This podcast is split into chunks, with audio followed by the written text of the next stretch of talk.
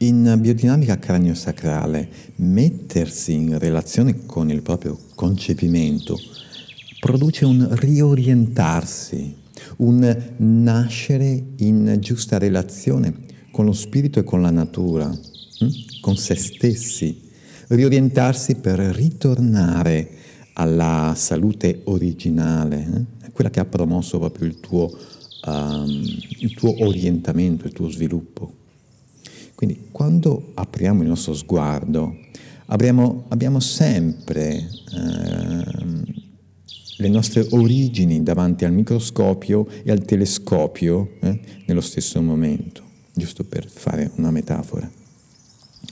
Quindi credo sia utile presentare il concetto embrione, eh, questo avvenimento, questo mondo dell'embrione in questo modo, perché ci fa vedere come effettivamente sia molto vicino ai nostri modelli di vita, personalmente, a quelli che sento dentro di me come, come Paolo, a quelle forze embrionali attive e presenti tuttora, eh, quelli che mi sostengono adesso. Quindi queste forze abitano, abitano in ognuno di noi. Sono forze che compongono eh, quello che chiamiamo il fulcro di relazione eh, tra un operatore tra un cliente in una sessione di biodinamica. Un'altra metafora, possiamo dire che anche il Sole, hm? anche il Sole, cioè la nostra stella del sistema, nel sistema, nella nostra galassia, anche il Sole è un po' come il fulcro della nostra vita. Hm? Noi giriamo attorno ed è il nostro riferimento. La Terra gira attorno ed è, e si riferisce al Sole. Quindi riferimento di forze straordinarie che l'operatore esplora durante una sessione.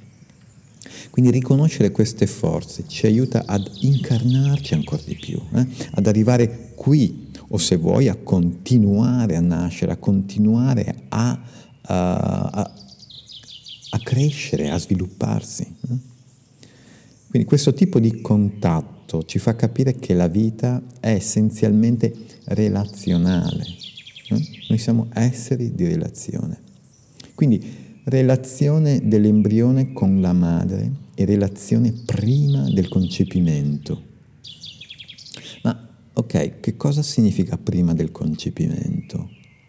Ma lo sai che tutti noi eravamo all'interno di nostra madre quando lei stessa era un embrione di cinque settimane? Eh? Lo sapevi questo?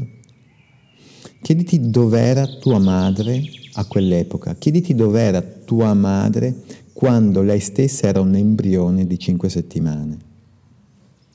Un'altra domanda, quali e quante esperienze hanno generato la qualità del concepimento che ti ha portato fino a qui?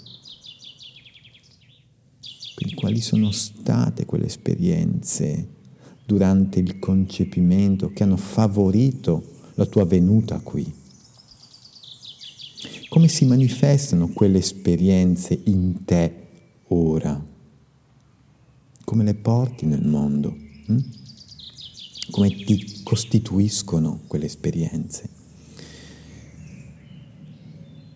Sono domande che vanno lasciate aperte, quindi permettiti di non rispondere a te stesso, permettiti proprio di esplorare, eh? di abitare queste domande proprio perché siamo esseri relazionali sin dall'inizio e continuiamo a rinnovare questa relazione.